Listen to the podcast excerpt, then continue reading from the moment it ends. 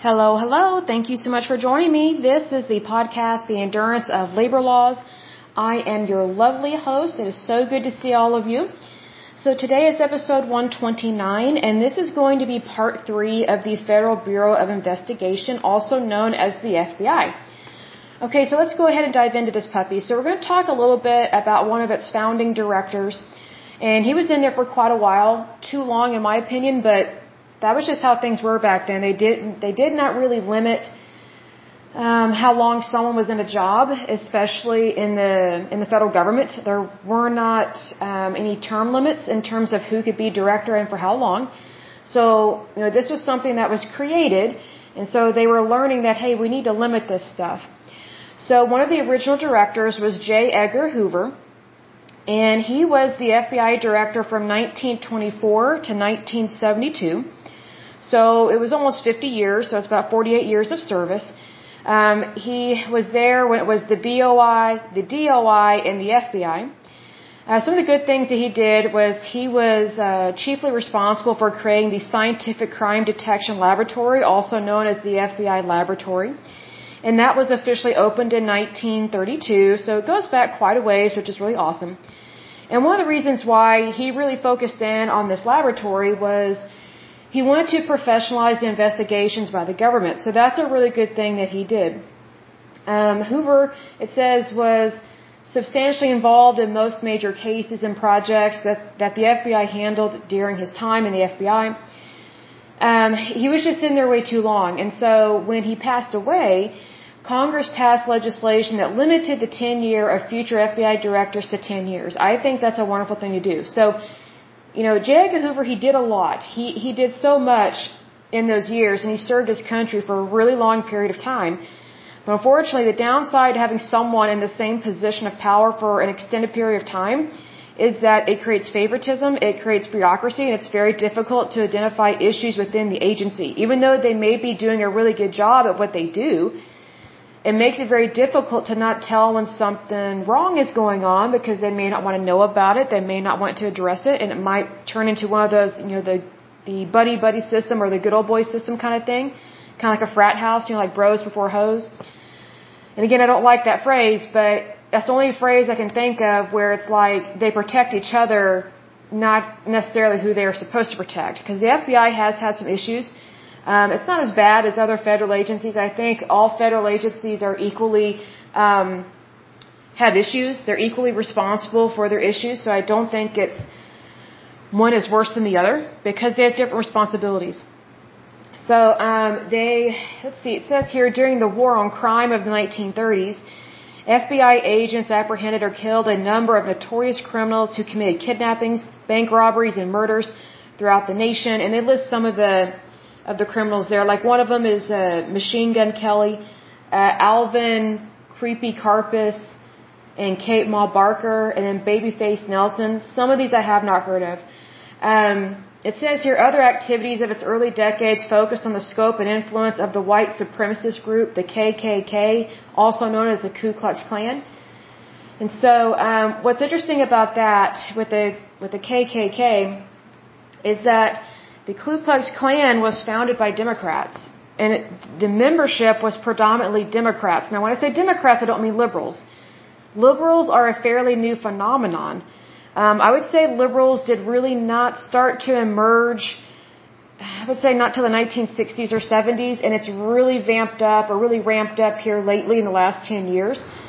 And so, you know, whenever I'm talking about Democrats from this time frame, it's it's a completely different segment of the population because it's as I've said before in times past, the Democratic Party these days has been taken over by crazy nutbag socialists, and it's really terrible. And um, they're very crazy liberals, like they're not normal. I miss my normal everyday Democrats, but what is sad is that the Democratic Party had problems even way back um, in the 20s, 30s, 40s, 50s. I mean, it goes back a long time. And so, whenever people say that you know, white supremacists or predominantly conservative, that's a lie. That is a flat out lie. Because it was mostly Democrats that were members of the Ku Klux Klan. And um, it just seems like these days people are trying to wipe out history, erase it, and just try and rewrite it. And you can't do that because that's lying. I mean, if it's not okay for people to deny the Holocaust and what happened to millions of people being murdered, then then we can't, you know, get rid of the fact that there was a problem with the Democratic Party, uh, even going back to when the Ku Klux Klan was very popular, and they were hanging and lynching uh, African Americans. So I would hope that if there are African Americans listening to this podcast, I hope that you realize that you're just being used by the Democratic Party you're being used because of the color of your skin. So if you really know your history, you would know that, that the Democratic Party has not always liked you or loved you if you're African American. In fact, some Democrats hanged you. They hanged your people back in the day. They lynched you. So I think that's something that needs to be said. It needs to be stated because a lot of times when people think about lynchings, they think it's just white conservatives. That's not true. That is not true. It was predominantly Democrats in the Deep South. So you, you really need to, I just wish more people knew history. I wish more people recognized that white supremacist is not, it's not just about political party. It, it's a, how do to describe this? It's a form of indoctrination. And unfortunately within the Ku Klux Klan, it was predominantly Democrat. And there were Democratic officials that were actually in that, in that group, which is really sad. And so that really breaks my heart on that because public officials are supposed to stand up and defend everyone. If they are a citizen of the United States, they are supposed to defend their citizens. We're not responsible for foreigners that are here. We're not responsible for them like tax dollars and things like that. Like, if someone's here visiting, whether legally or illegally, we're still technically not completely responsible for them unless a crime is committed against them. Then we, we enforce the law in terms of finding who perpetrated the crime. But, you know, it's one of those things I wish more people were aware of what laws apply to who and actually go back in time and see where did these laws start and did the people that practice these laws actually believe in them? Because what's interesting about the Democratic Party is they claim to care about African Americans. I don't think they really do because the Democratic Party these days it's been like this for many decades. Democratic Party is very much for abortion and any kind of abortion, like even kill a child after it's born. Well, predominantly abortions are are conducted on African Americans and minorities. It is significantly higher for African American women to get an abortion as opposed to any other race, at least within the United States. So if the Democratic Party actually cared about citizens, it wouldn't be helping to get rid of citizens. And also would not be sending millions of dollars, tax dollars, mind you, to Planned Parenthood and other organizations that do everything they can to try and get rid of the unborn. And I think more people need to wake up to the fact that you know, the Republican Party actually cares about people. It actually does. It's just that, you know, we say things in a very blunt manner. We're basically like the, you know, even though I'm not a New Yorker, we're basically like the New Yorkers of society. We just say it like it is, and most of the time it ruffles feathers, and it's just one of those things. People need to grow up. You know, there are a great many things that people say that I don't like or may not agree with, but I don't allow it to ruffle my feathers and I don't take it personally. Because if you're taking everything personally, then you're just walking around offended all the time and that's very exhausting. It's very hard on your health. So just FYI, be aware of that. So talking a little bit about Hoover, one of the things I don't agree that he did was Hoover began using wiretapping in the 1920s during Prohibition to arrest bootleggers First of all, prohibition was completely stupid. It did not stop people from drinking. It just made people um, want to develop different ways of creating alcohol. And people need their alcohol. I think people need a glass of wine every now and then, you know, to, to chill out. And also, I don't agree with wiretapping. I think that's an invasion of privacy. And there have been several court cases about that. Now, wiretapping, there are things that are legal and things that are illegal um, it says after Prohibition's appeal, Congress passed the Communications Act of 1934, which outlawed non-consensual phone tapping but did allow bugging. See, that's the thing. I don't agree with bugging either. Because then it's like you don't have freedom of speech. Because then you can't freely talk about your life, what you do for a living, and you know whatever the case may be. I've always looked at it this way. I am for law enforcement. However, if they have to break the law to enforce the law, then they're then they're not living up to, to the high moral standard of the badge that they're wearing. They are dishonoring the law by breaking the law. Even though they may be trying to fight a criminal and you know, investigate a crime, doesn't matter to me. Like, if we, the citizens, have to obey the law, then so does law enforcement. But unfortunately, our law enforcement, and mind you, the United States is not half as bad as almost every other country on the face of this earth. The United States does not have corruption like other countries do. We just don't. We don't have tick for tack. We don't have where you can buy uh, uh, public officials off. That happens in Mexico all the time. That happens in um, Jamaica, Haiti. Um, happens in third world countries all the time. Um, happens in communist countries all the time. Although you can't trust a communist as far as you can throw a rock. I mean, that's just how it is. So um, it's one of those things you just have to be careful about what, where you put your trust and making sure that your law enforcement agencies are, are run correctly, which is why in my previous podcast I mentioned that sometimes agencies go astray because they have wrong management in there. They have peop- they have the wrong type of person in a management position. Because it is a it's a role of authority. Well, I don't know about you, but I've met a lot of managers over the years. They should never be in charge of anyone. I mean, I wouldn't even have them take care of my cat. You know what I mean? Like, there are just some people that they don't have what it takes to be a leader.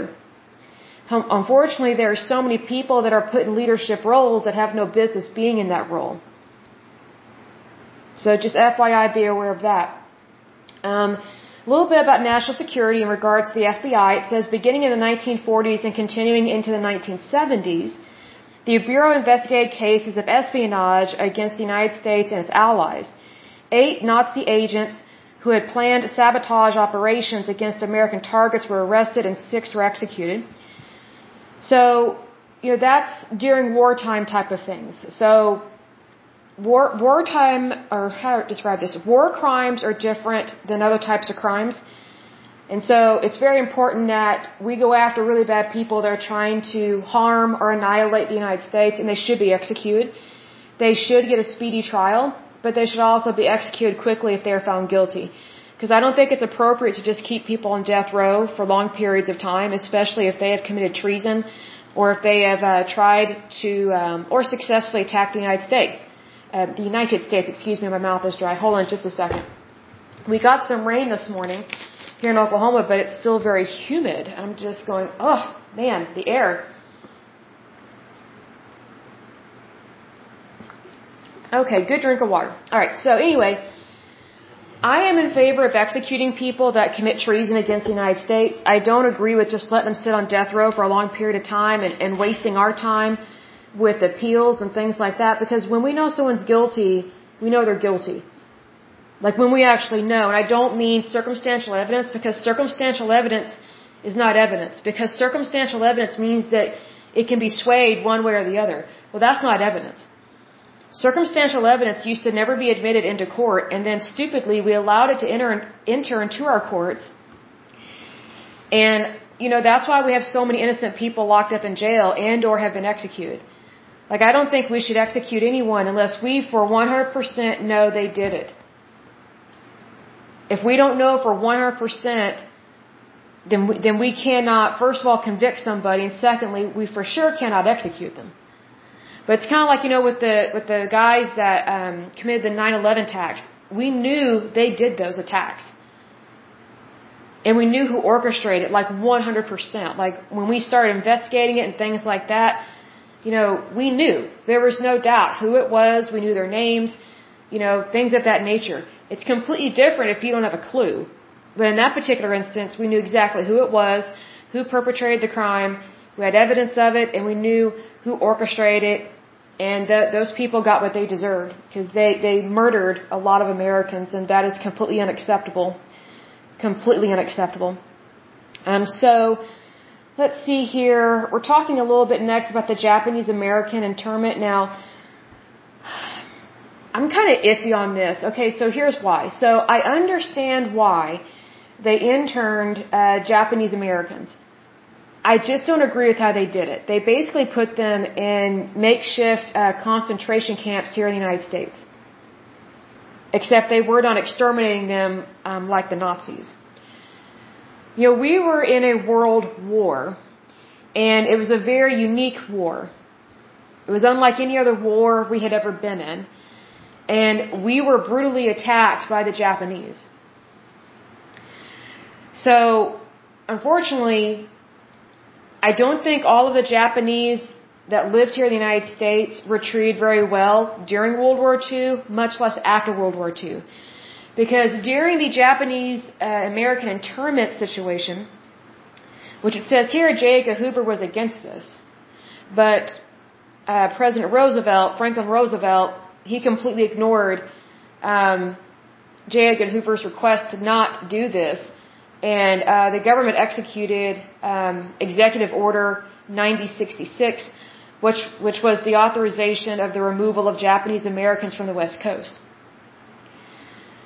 So here's the thing: if it had been me back then, and I was investigating this stuff, I would have been more concerned with people that immigrated over here from Germany, because there were way more people that were planted here in future past generations that were German they very much wanted the Nazis to annihilate a lot of people, and they wanted Nazi Germany to win, and they wanted the, the United States to be an ally to Germany. That was way more common during World War II and pre World War II. There were not very many Japanese Americans that were for Japan. If anything, Japanese Americans, during this time at least, were, were way more loyal than German citizens that were living here in the United States you know, Japanese Americans were way more loyal to the United States than people of German heritage.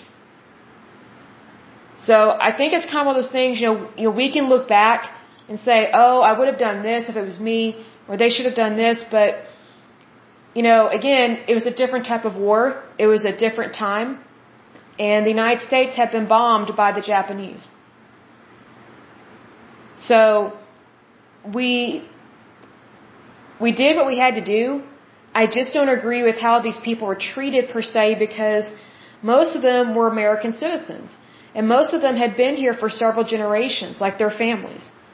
What really sucks about the Japanese Americans that were interned in American concentration camps was a lot of them lost their businesses. Either A, when they got out of the camps and went back to their homes, either squatters had taken over their homes or squatters had taken over their businesses, or it's like they were not allowed to move back into their homes and it's like no one wanted to do business with them after the war was over. So what's interesting is that the FBI had the responsibility to help intern these people and to monitor this, but then after the war was over, the FBI had to help Japanese Americans be protected from hostile communities. So it's one of those things that that's a very interesting role where law enforcement initially is having to basically lock all these people up and then once the war is over, help them transition back into their regular everyday life and not be attacked by anyone in their community that's being hostile to them. So that that's a big concern. Big concern. And it wasn't just Japanese Americans that had to deal with that. There were a lot of um, Germans, Poles, Czechs that lived here in the United States, that after World War II was over, there were so many of them that they were Americans and they lived here. You know, the Poles, Germans, Czechs, or whatever. But there were so many people that were so angry at what the Germans did that they didn't want to do business with anyone that sounded like they were German or looked like they were German. And so there were a lot of Europeans that lived here in the United States post World War II. They could not hardly find work. And they were mistreated as well. So it's one of those things I just want to remind people that when a war is over, it's over. This type of discrimination is not acceptable. And this kind of discrimination even happened after the Civil War. The South was continuously punished after the Civil War. I mean, probably for man, almost 100 years. I mean, it, it was a long time. It took a long time for the South to recover from the Civil War. And they were very much mistreated after that. And, you know, there were several public officials that said, hey, the Civil War is over. The South is part of the United States. Stop treating them horribly. We need to move forward. And there were actually uh, several presidents of the United States that said that. One of them was uh, President Lincoln. So for those that say that President Lincoln was a horrible president and are trying to knock over his statue and destroy every good thing he did, you're a moron and an idiot. You know, it was a white Republican president that that basically freed the slaves in the South because he disagreed with slavery. And there was a war over this. So, you know, it really does matter where we have our kids educated and who is educating them. Because if people are going to try and deny history, I mean, you know, I think you need to see a psychologist because, you know, one of the telltale signs of mental dysfunction, especially emotionally and psychologically, I would say, is to deny the facts just all the time. Because to deny the facts is to lie about the facts. Because you're not wanting to face reality. Unfortunately, we have what's called a, a woke culture. I don't even understand what that is. I think it's dumb. I think it's ghetto trash these stupid words. I'm just like, you know what? We have an American culture. Not a woke culture, not a racist culture. We have an American culture. Why? Because we are Americans. And we have a wonderful history.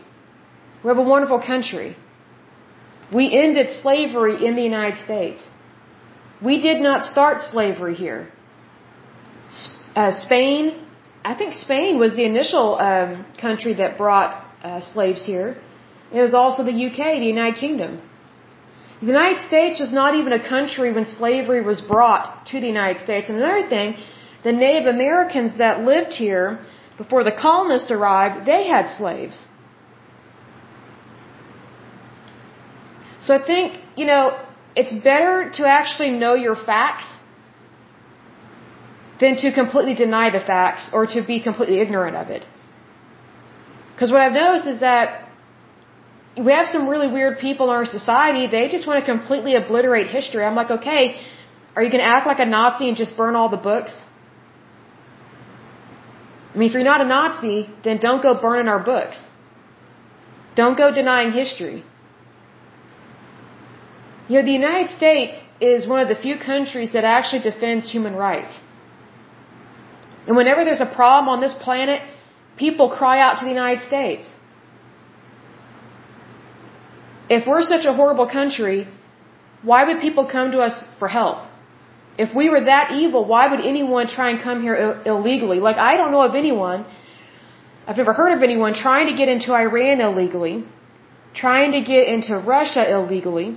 I've never heard of anyone try and get into North Korea illegally or Venezuela. I mean, think about it. People go where they want to be happy, where they know they can be safe. So for me, I hardly ever listen to the news. Like if I was busy listening to the news, I wouldn't be doing this show. But I don't care to listen to the news because most of the stuff that's on the news is lies.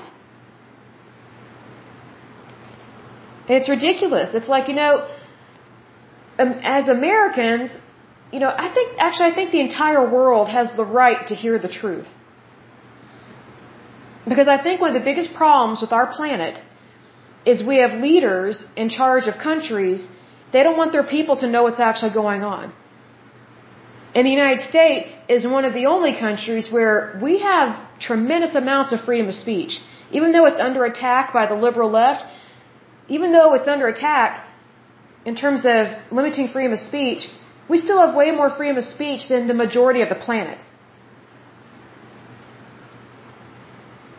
And that just doesn't happen overnight.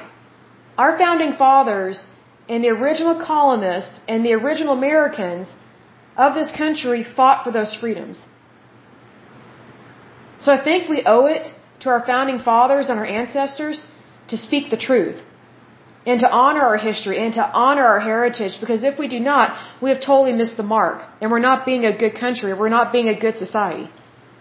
So if we have a choice, and we do have a choice, we should choose to be good, not evil. Because I personally think it's evil to lie, to wipe out your history, to rewrite your history.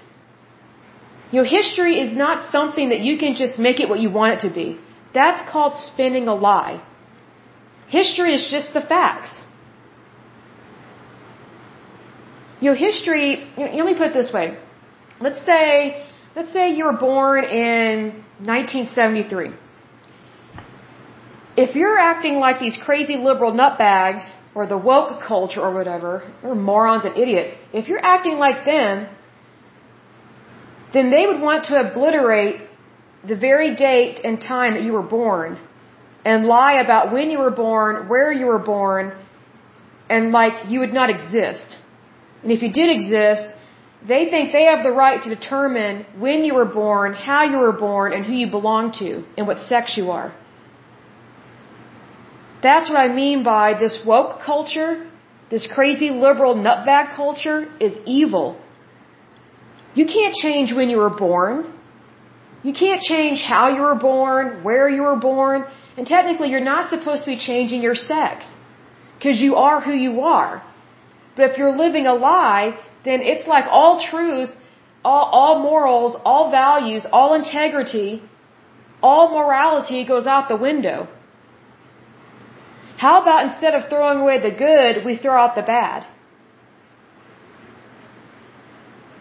And the way I live my life is anything outside of the goodness of God, I don't want it.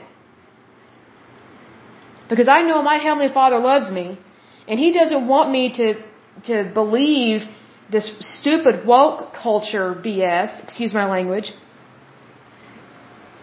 because it's destroying our society little by little, and sometimes it picks up speed.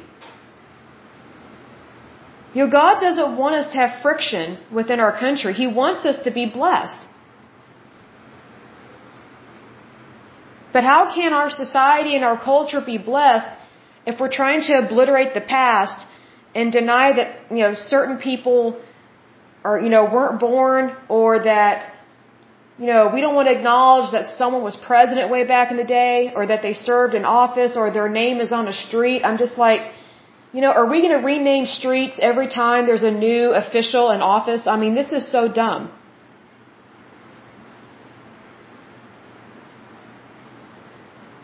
Like, I wasn't a huge fan of when President Obama was president, but you see, here's the thing. Just because I didn't vote for him or I don't agree with hardly anything he did, I still respected him and his family because I, first of all, that's just what you should do as a human being.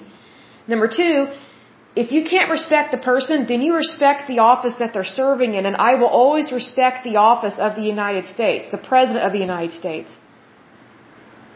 Because I know my country doesn't belong to one person, it belongs to all of us. Because we are one nation under God. A nation means you have many people under one flag. So I encourage you, buy an American flag. Have it waving in front of your house or right outside your apartment door or off your balcony and just be, I hate to say grateful because I've heard that word misused so much in times past, but let me say this. Give yourself a chance to be happy in the United States.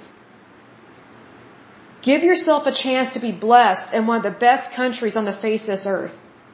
Because technically the United States is the first of its kind in terms of countries in the entire history of this planet. No other nation has existed or survived like the United States. It just hasn't happened. We are the one and the only. I would think that would make us pretty special and unique because we are. Because we are one of the few countries that stands up to evil every day, 24, 24 hours a day, seven days a week. I can't think of any other country that does that. The UK doesn't do that. Australia doesn't do that. Canada doesn't do that. Gee, why? They're socialists. They're socialists. Socialists do not stand up when it matters the most. They sit down when it matters the most. Whereas Americans, we get up, we stand up.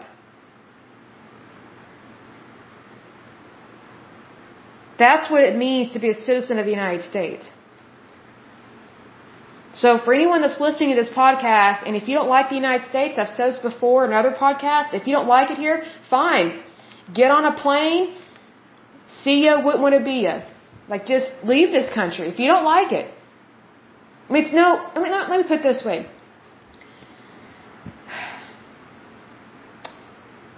Choosing where you want to live is a lot like friendships. If you don't like who you're around, get new friends. If you don't like where you live, move. I'm still waiting for Rosie O'Donnell to move to another country. I'm still waiting for, is it Whoopi Goldberg or all these other elitist, you know, Hollywood stars or something? They said, oh, if so and so ever became president, I would leave. They never left. They never left. Why? Because they love money. It's called greed. They know they can't make this kind of money in other countries. Because other countries wouldn't take them seriously. And the reason why other countries wouldn't take them seriously is because they see how much they detest and hate the United States and like, hey, you know, it doesn't really make sense to detest and hate the very country where you make millions of dollars a year. People don't respect that. People do not respect haters because they know they're not loyal and they know they're not truthful and they also know they're not good workers. That's why these people that still live here but yet said, oh, I'm going to leave if so and so becomes president, they're here because of greed. There's no other explanation. Otherwise, they would have left. But I guarantee you, the, these elitist movie stars or Hollywood people, they couldn't make that kind of money in other countries that they do here. It just wouldn't happen. So I'm still waiting for them to get on that jet and leave. Still waiting. Because you know what? We don't need negative people in this country. I think we have enough negativity as it, as it is. And I think a lot of this negativity comes out of Hollywood. I think it comes out of the entertainment industry. Because too many people put too much emphasis or too much credit given to the, the movie industry and to the entertainment industry. They act like they know everything.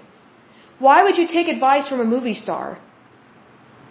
Like, who are they? I mean, really, I mean, unless you know them personally and they're like your mentor and they know you and love you, I mean, like, like, I just don't understand how people confuse glamour with intelligence. There's a lot of stupid people in Hollywood. In fact, most of them are morons and idiots. They're, they're idiots. A lot of them are socialist Democrats and they're liberals. But yet, they make a lot of money.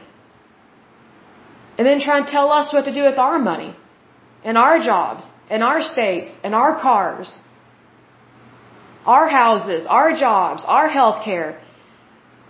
That's the elitist socialist mentality.